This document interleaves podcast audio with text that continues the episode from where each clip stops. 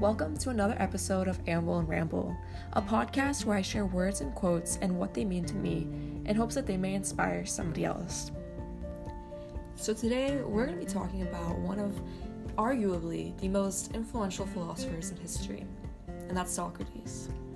He once said that I know nothing.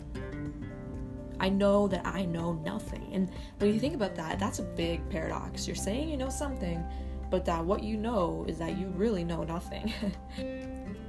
but what this quote means is that compared to the potential knowledge and wisdom still left to learn and gain, Socrates at that moment knew nothing.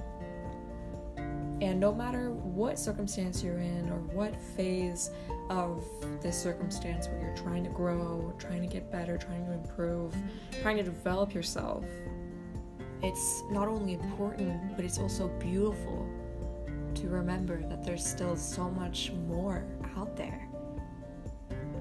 So, this is just a reminder that I'm proud of all that you've learned and grown thus far, but there's really exciting and beautiful potential coming your way. So, with that, I'm going to close off this episode. Thank you for coming out today and stay tuned for the next episode.